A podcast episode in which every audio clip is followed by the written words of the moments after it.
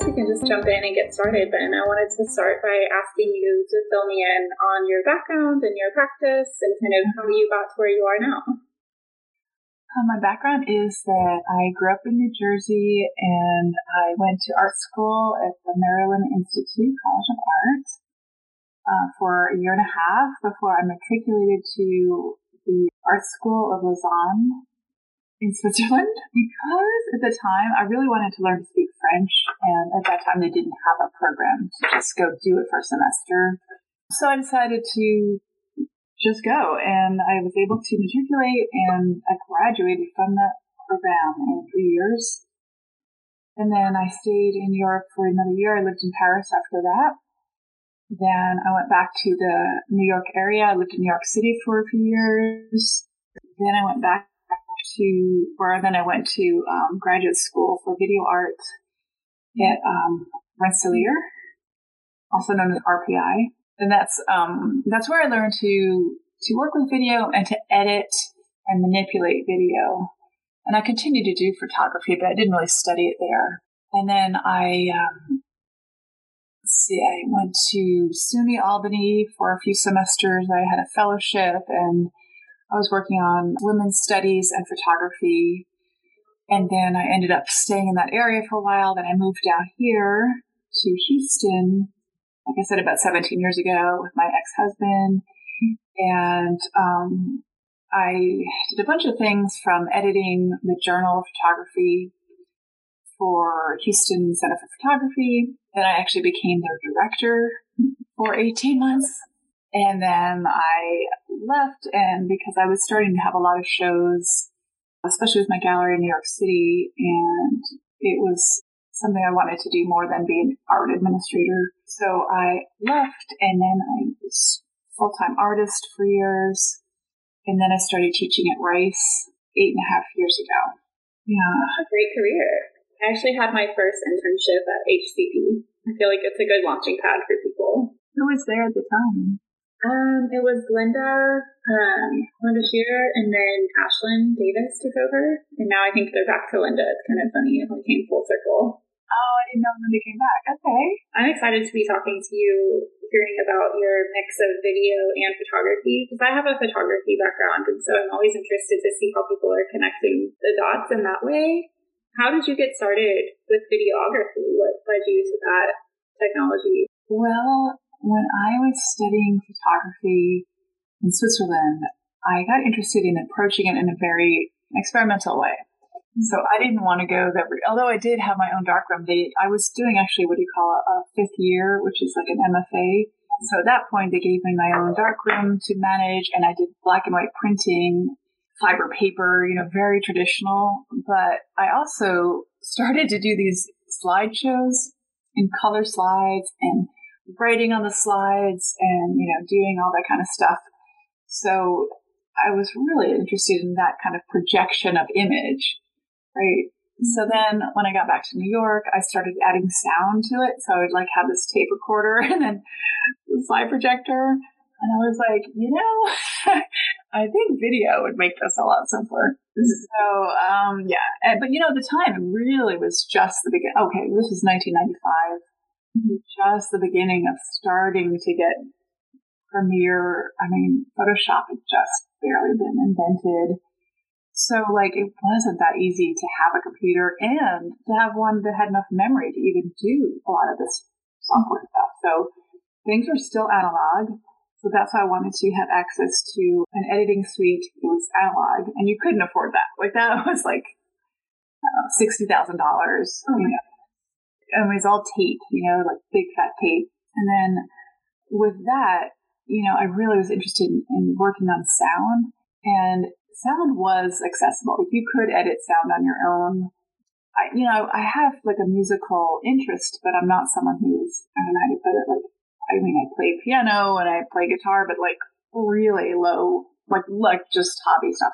But I wanted to be able to manipulate the sound and image together so doing that program anyway, it just got me really opened my eyes to like a lot of different approaches to working with technology actually because you know they had people coming in to just do artist, not a residency, but just drop in and do a performance. And they were people like George Lewis, who's a famous musical, you know, musician, but also he does a lot of experimental music. And Laurie Anderson, that kind of, you know what I mean, approached. And really like so exciting. And then I just, I wasn't really doing projection, but I was interested in melding like experimental film and doing like filming myself because I had been doing sort of self um, portraits in the sense of like Cindy Sherman, mm-hmm. you know, where you stand in front of the camera and it was like really feminist film inspired. So I just kind of like taking technology and, and having it in my own control, like from start to finish. It was powerful. It felt empowering. Yeah, like you say, it's really powerful. You have a lot of control about the way you present the work and the way it is shared. know, it's very interesting. Yeah, the way it's shared is right because, you know, I was coming up in the 80s and we were looking at people from the 70s who had taken these tools of production and were starting to be able to afford to buy them and use them themselves in their own intimate studio settings. Like, you know, Richard Serra could have just short films of himself dropping steel or, you know, more like, you know, very conceptual, but still they were using that in a very simple way. I just love that idea of kind of taking it into a simple, small, like intimate setting. You know what I mean? It didn't have to be commercial. You didn't have to try to be high production value. And so how have you transitioned the video and photography into the public art installations that you're doing now? I've seen you at the Silos and Harrisburg and now at Rice. How's that kind of come to be? Yeah. Well, when I was doing my photographs of zoo animals that I started around mid 2000, they started, I started to make them larger and larger. And then I decided if I could just project them, I could do them really large. And that started, um, proposed a project where I projected eight different channels of video. And then that was indoors. That was for DiverseWorks back when it had a larger space and the space was actually windowless. so it was easy to do this immersive environment. And I don't know if I should even show you that on my screen. If I should, would that be interesting or no? Definitely. Zoosphere. Okay, let me see. So this was about manipulating the images of animals that were now video, but like in a similar way to the to the way I'd been doing it uh, for my photographs, where I darkened out or removed the backgrounds and um, I was able to kind of paint the walls with these images and then even create things that looked like something that they weren't.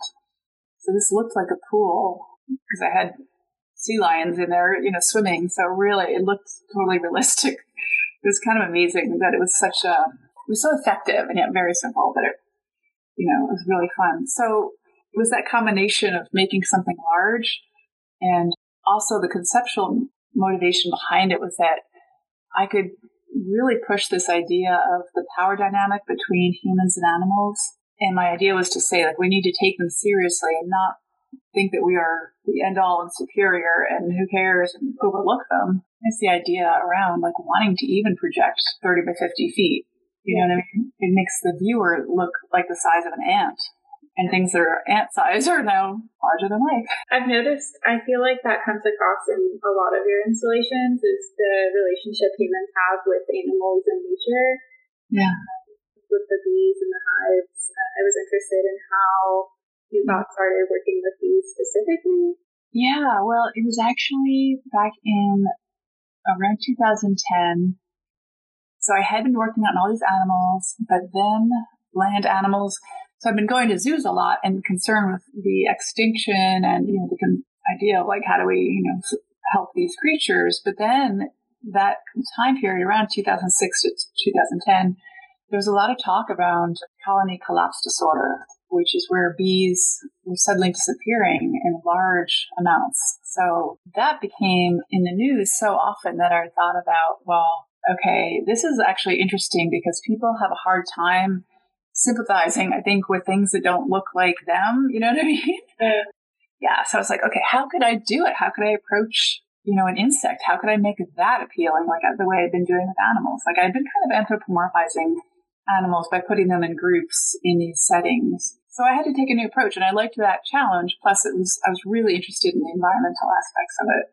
So pollinators in general, like not just bees, but also butterflies were also becoming under scrutiny for the environmental impacts that we're having on their, you know, their ability to, like the migration, for example. There's a big uh, butterfly migration, and they're saying, well, this is actually being impacted, and there's things like climate change, et cetera. Anyway, it just really, the news brought my attention to these concerns. Yeah, I think they've been really effective from what I've seen. I was kind of going through these videos that you have on your website earlier. I wanted to ask you specifically about the honeybee film you made. Oh, yeah. that was really interesting. And I was reading the artist that you had next to it, and it sounded like you got to use 3D technology and modeling. Yeah. what was that process like? Yeah, that was a really fun and interesting process where the video itself, oh my God, talk about technology. It was shot with one camera, but with two different lenses almost. So that when I was done, let's say shooting a scene, I had to mux it together. It's called muxing, where you have to take your footage and digitally put it together in another program. So that's complicated. And then, but you know, it's doable. You just kind of have to figure out. Anyway, so all of this was shot like that, like it's all 3D footage, not straight ahead. And then I also, at the same time, challenged myself to not only learn Maya, to do a 3D environment and 3D models, but also to do it in stereoscopic 3D. So it's like, then I had to also create two channels, like two outputs, not just one, but like a left and a right side. And they're not the same. They're angled differently, like your eyes look. It's really not simple, but especially doing it in like a virtual world, I had to have two cameras in this little space. You know, it's just wow, outrageous. How would you do the muxing? What software would you use for that? I'm pretty sure I did it with After Effects, but now I'm not quite exactly sure. And I had to get the right kind of video graphics card for my computer. Oh, wow. And the, the right monitor. And um, the people at the uh, University of Houston's Computation Center were really helpful. It was a computer scientist, actually, who was really knowledgeable, and he helped me figure all of that stuff out and to get it together so that they and I could work with them. You know, it's interesting at a technology level because a lot of universities have this kind of resource because they want to be able to look at virtual worlds that are used for actually mining like our resources down under like the earth earth science but like for say i don't know getting, drilling oil. You know what i mean? Like it's not always certainly not art related well, that's yeah. an interesting partnership this year long residency did there uh, do they still do that do you know no, they don't. But in fact, interestingly enough, that computer scientist moved from there to Rice and started a video wall there with similar capabilities. And so I brought my students. I was able to get my students over there and see. Yeah, this project, I was just looking at this and I was like, wow, this must have been, it's something I'm certainly not familiar with. It would have required a lot of learning on my part to figure all of that out. Well, and another aspect that was funny about it was that once it was done, I couldn't really show it that often because you'd have to have a place where people could have the the, the glasses hmm. that are they're expensive. They're like $150 a pair. They would kind of they'd be for stereoscopic movies, so they would like shutter left and right, left and right, you know, really fast. Oh, so right, so if you had a gallery, you'd have to have a gallery sitter to make sure that a the viewer could get the glasses and not walk away with them. so this kind of art is actually challenging for artists because you can't really show it that easily. That's an interesting problem. I hadn't really thought about that.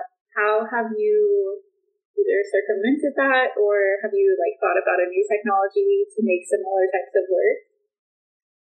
Well, I I basically didn't do it again because I was like, it's too much work for too little exposure. So I, you know, I had that experience. I showed it a couple times in different places, but it's, it's similar to doing these outdoor projections that if they're only up one night, it's really because a lot of people don't see it and places don't cover it. Like certain, some online art magazines are like, well, we're not going to write that because it's, it's not a, sh- it's not on. It's like, but it is. It's just one night. it's just a compressed period of time. So, you know, I mean, it took me two years to make that project. Um, it was called Flow. And video. That was an interesting project. Okay, so yeah, you know, that was a commission and it had all the resources of that certain wonderful group in town, the Aurora Picture Show. They're fabulous to work with. So much work. And then I got a composer and then we had this wonderful opera singer. And yet, you know, it's just one night and it's all over. And I, I don't have very good documentation of it. It's just incredible, like the amount of work for what, you know, ends up lasting, you know? But these are such special projects, and I think that they're yeah. so unique to, I mean, like Flow especially was really unique to Houston and all of the mm-hmm. different collaborators we have here with Flora and the opera and then Buffalo Bayou especially. I don't know, I kind of like the one night happening. It just makes an experience really special, and the people who get to experience will always have that, and then, you know, you miss it, you miss it. Right, right. Thank you. I, I know I wanted to keep this short. I know your time is very valuable. Um, I wanted to ask you just before I let you go, what's next? Well, I actually have a piece I'm going to do in the um, Sawyer Yards site gallery. And it's funny because this time I'll be inside the silo, not on the silo. and you've done both types of silos, indoor, outdoor. I love it. be a silo like specialist. But um, yeah, I'm gonna do an indoor projection that's based on animals that are threatened by extinction. I've started to do it on lemurs, and um, I have footage that I'd like to add to it. The idea is that it's jungle environment. It kind of mimics, well, it showcases the way some place with the right environmental control or I don't know, allow nature to, to support itself. So, for example, in Madagascar, lemurs are able to pollinate actually because they can take food from trees. And if a tree forest, let's say, is cut down by humans, um, they can help repollinate it and get it back growing again as long as we don't start to kill them too, right?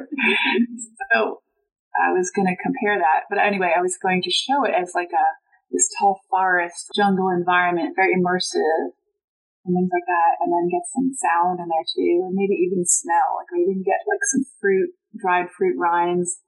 So you have kind of a cool environmental, like really immersive installation. That is very, very cool. I can't wait to see it. Yeah. So I'm hoping to do that in March-ish. Okay. I will keep an eye out. Where do you get the footage of these lemurs? Well, I was at the Houston Zoo. I got them right before we went into this pandemic lockdown. And then I was supposed to go to Madagascar with a colleague at Rice, but we couldn't because of the pandemic. So I'm going to just try to keep working with the resources that I have here. Yeah, and hopefully you get to go soon. That sounds like a really fun trip. yeah. The installation is supposed to be part of Sculpture Month Houston, but that had to be postponed too because of COVID. So we'll see if it's, we'll see how it works out, how the final iteration works out. But I will definitely let you know. Yeah, me too. I can't wait to see. Thank you. And keep the prunings coming. I love those so much. Oh, thanks. They're beautiful. Uh, thank you. I have a lot more actually on the in the works. Perfect. Why why technology? Why is that a focus for you? it's the future, you know, and artists are incorporating it in so many ways. And I think that it makes art accessible to everyone, which is something I'm personally passionate about is just how can we bring in new audiences and engage people who might not necessarily walk into a gallery, how can we engage them with yeah. in a way that's really effective? yeah. Technology is the easiest way to do that. Oh, yeah. Oh. I mean, like the projections that you do, for example, they're mm-hmm. Super accessible and easy to um, engage with, and I love that. Yeah, yeah, I do too. Actually, that's why I loved the original one. You know, back in 2014, where it was my first time projecting outdoors, and I was like, "This is great." People who are not normally in a gallery are just coming upon this work and reacting to it in a way they wouldn't in a gallery. They're just like, "Yeah," you know, and really free taking pictures of themselves and not being so self censored. Right, right. Yeah, you don't have to feel like you have to be a art person or you can just be yourself and enjoy it. And I think that's why everyone makes art to an extent, right? Yeah, exactly. Thank you. I really appreciate this. I'm so glad to get to talk to you and learn more about your work.